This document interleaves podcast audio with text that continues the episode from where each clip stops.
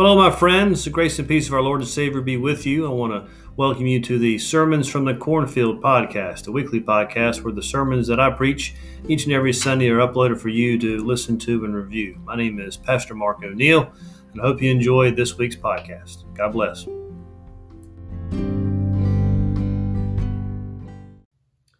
My friends, our second reading again comes from the Gospel of Matthew, and we're still in the 15th chapter. And in fact, we're going right behind what we read the first time. First time was 15, 10 through 20. Well, now we're going to read chapter 15, verses 21 through 28. Jesus left that place and went away to the district of Tyre and Sidon. Just then, a Canaanite woman from that region came out and started shouting, "Have mercy on me, Lord, son of David. My daughter is tormented by a demon." But he did not answer her at all. And his disciples came and urged him, saying, "Send her away, for she keeps shouting after us." He answered, "I was sent only to the lost sheep of the house of Israel." But she came and knelt before him, saying, "Lord, help me." He answered, "It is not fair to take the children's food and throw it to the dogs." She said, "Yes, Lord, yet even the dogs eat the crumbs that fall from their master's table." Then Jesus answered her, "Woman, great is your faith. Let it be done for you as you wish." And her daughter was healed instantly. My friends, this is the word of God for you and I, the children of God. Thanks be to God. And her daughter was healed instantly. That's what we read in verse 28b. Now again, remember, when you see an A or a B, that just means either the first half or the back half of one particular verse. So 28b is where we read, "And her daughter was healed instantly." Now I think there comes a time for each and every one of us where we want a 28b kind of miracle in our lives, whether it be for ourselves or for someone we care about. When our daughter Caroline was in the second grade, I got a call from her school that she needed to be picked up because she had fallen off a piece of playground equipment and she had hurt her arm. At the time, Heidi worked about an hour or so away, and so I was the one that was more local, so I headed up to the school to get her. Now, I went to school, and I used the checkout touchscreen computers that they had there in the main office. And one of the ladies back behind the counter there, behind the window, came up and asked me what my intentions were. And I told her that I had a few appointments that afternoon, so I would probably take Caroline and get her some lunch, and then we'd go back to the office, and she could work on her schoolwork or draw or whatever it is she wanted to do. And this lady looked me right in the eye and she said, "Oh no, oh no." And then she mouthed to me the words, "It's broken." They took me back to the nurse's station, and that's where I found Caroline, surrounded by a couple of caring teachers. Her face was flushed and red. Her eyes were puffy from crying, little snot bubbles in her nose there. She had an air cast on her arm and ice on top of the air cast.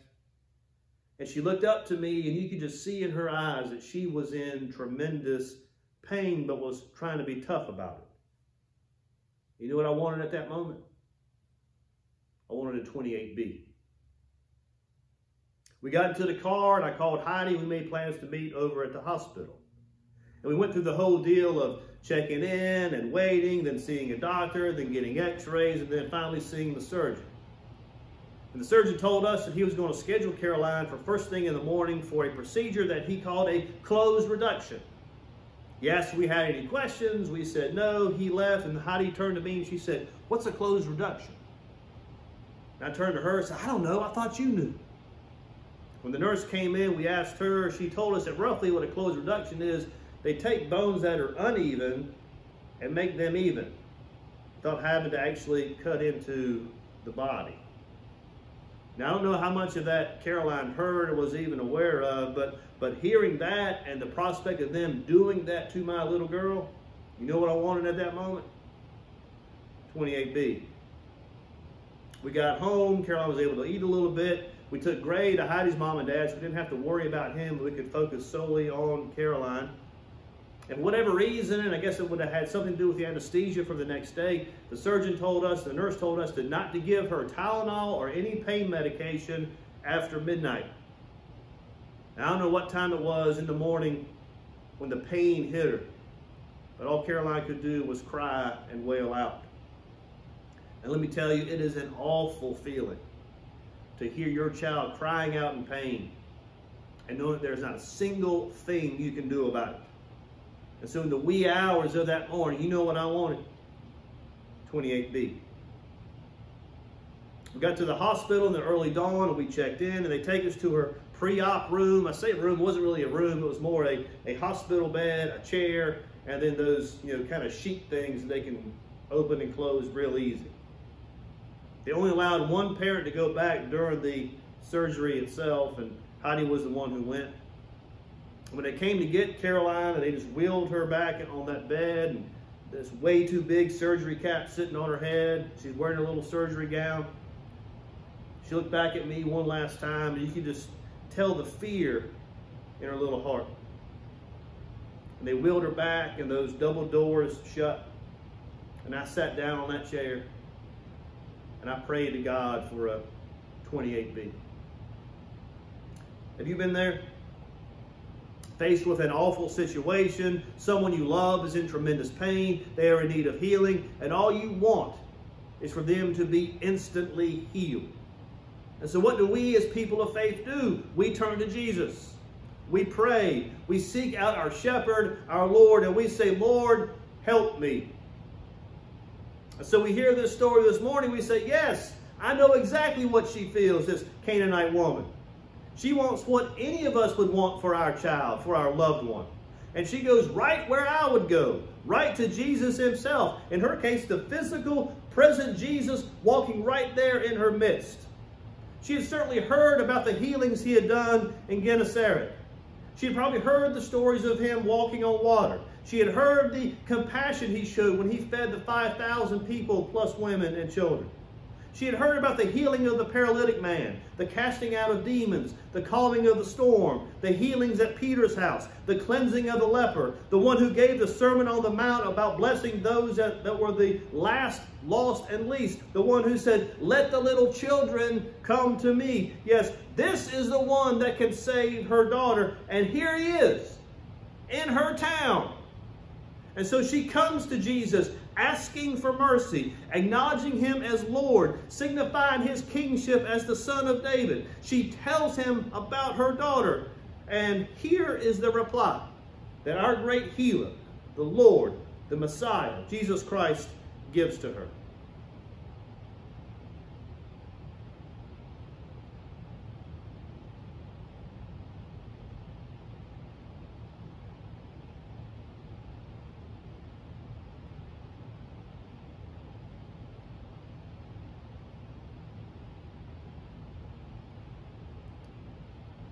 A little uncomfortable, isn't it? Silence often is. So imagine how uncomfortable, how unsettling it was for this woman, who by now had lost maybe all hope for the healing of her daughter, until she heard about this Jesus, until she heard about the things that he had done. And at first, Jesus gives her no answer. She had come to him for help. She was crying out for mercy, not on behalf of herself, but on behalf of her daughter, her demon-possessed daughter. Even though she was a Gentile, she addressed him correctly. Lord, she called him. Son of David, she pleaded with him. Have mercy on me. It was a heartfelt prayer to the only one that could help. And how did Jesus respond? He did not answer her a word. The disciples didn't help much either. Rather than appealing to Jesus' sense of compassion, which had motivated his miraculous feeding of the 5,000 we talked about a couple weeks ago, the disciples tried to get rid of her. Send her away, they said. Friends, this is a miracle text. And we've been talking about Jesus' miracles for a few weeks now. But this week's miracle offers us an opportunity that should not be missed, because it invites us to engage in an honest conversation, an honest consideration of something that we all have to struggle with from time to time: God's silence. Before you can even talk about the miracle, you must take seriously that Jesus did not answer her a word. Not only because it's here in our story, but because it is the experience of so many of us at one time or another. We have to recognize the tragedy that is that sometimes God doesn't respond to us as we would hope, as we expect, or as we want. Sometimes the response is silence, and we take that as God's lack of an apparent response to our struggles and our prayers. We could call it many things: silence, inaction, absence. And for many of us, this silence is deafening. We feel that God isn't listening or God doesn't care. And so it leads us to experience disappointment and maybe despair. And I think this story is uncomfortable for us because Jesus doesn't seem like himself at first in the story, does he? This isn't the Jesus that we were expecting, or maybe, dare I say, the Jesus that we like, which suggests that maybe our conception of Jesus may need some attention.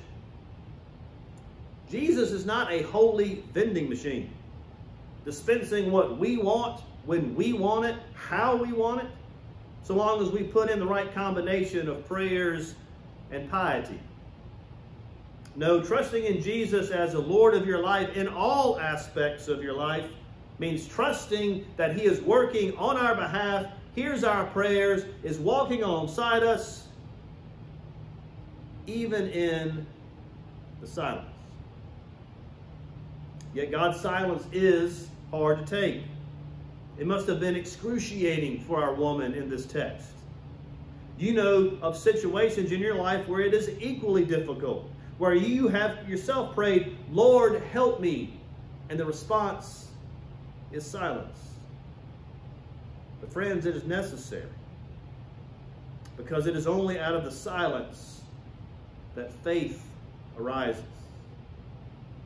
As Paul puts it in his letter to the Hebrews, faith is the assurance of things hoped for, the conviction of things not seen.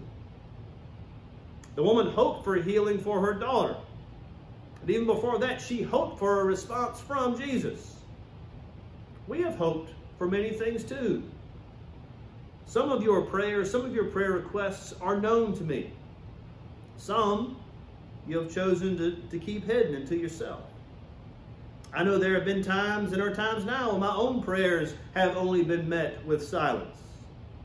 I have prayed and have encountered the silence of God. I have found my prayer requests ignored, or so I thought, even as I've seen signs that the prayers of others are being heard and answered. What is intriguing about this woman, though, is that she won't take no for an answer. She hangs on in faith, knowing that her only hope is in the one who is Lord and Son of David. And Jesus cites her faith as the reason for finally granting her request. Jesus' silence plays an important part in this text, but eventually the silence is broken. In this text, we see an example of faith in action. The unnamed woman's faith was not uninformed. She recognized her own lack of standing. She did not think of herself more highly than she ought to. She identified herself as a beggar. Worse, she identified herself as a dog. She also recognized who she was talking to. Jesus was the master, and he had the bread, even if it was just crumbs to spare. Our faith is not uninformed either. The scriptures make it clear how we also are beggars, and we have no standing before God. Furthermore, scripture tells us Jesus is still Lord, and he does have even more to spare. And so, yes, friends, we come to him, just like the woman who came to Jesus, and we continually cry out for mercy, "Lord, help me." We say these words with our lips, with hope in our hearts, trusting in God's timing and God's mercy, even in the silence. The promise of this text, friends, is not that Jesus will respond here and now by doing our will. He does on occasion, sure, but in many cases, and in an ultimate sense, we are stuck with silence. And so our shared experience with the woman in the text comes to an end, for now at least. You see, sisters and brothers, our story is not yet finished. Verse 28b in full has not yet taken place for us, but it will. At the return of Jesus for those that have faith and believe in him, when God's silence is broken by the trumpets and his absence is replaced with his glorious presence, we will then know the fullness of his mercy. Like he did for the unnamed woman and her daughter, God will bring full and eternal healing. In the meantime, we live in faith and prayer, appealing to and trusting in the mercy of God in Christ. Because, sisters and brothers, that is exactly what those who live by faith alone do. You know, this story this morning about praying and seeking and having to sit in silence reminds me of another story that takes place later on in the Gospel of Matthew about one with great faith who prayed and did not receive what he requested. Jesus prayed, "Let this cup pass from me," but did not receive what he requested. He, like the woman, experienced the silence of God when he cried out, my God, why have you forsaken me?" He became, as he hung on the cross, like the woman, the total outsider, and was considered the enemy of God when the sins of the world were laid upon him. Yet despite God's silence, God was powerfully at work in the death of Jesus, bringing about the forgiveness of sins, which leads to the reconciliation of the world. God was powerfully at work in the death of Jesus in ways that were hidden to the human eye, just as God was at work in this story of the woman and her daughter in ways we often find hard to understand. And yes, friends, I promise you that God is at work in your story, in your life, in every step that you take, even in the silence. Your 28B is coming. Just have faith. In the name of the Father, Son, and Holy Spirit. Amen.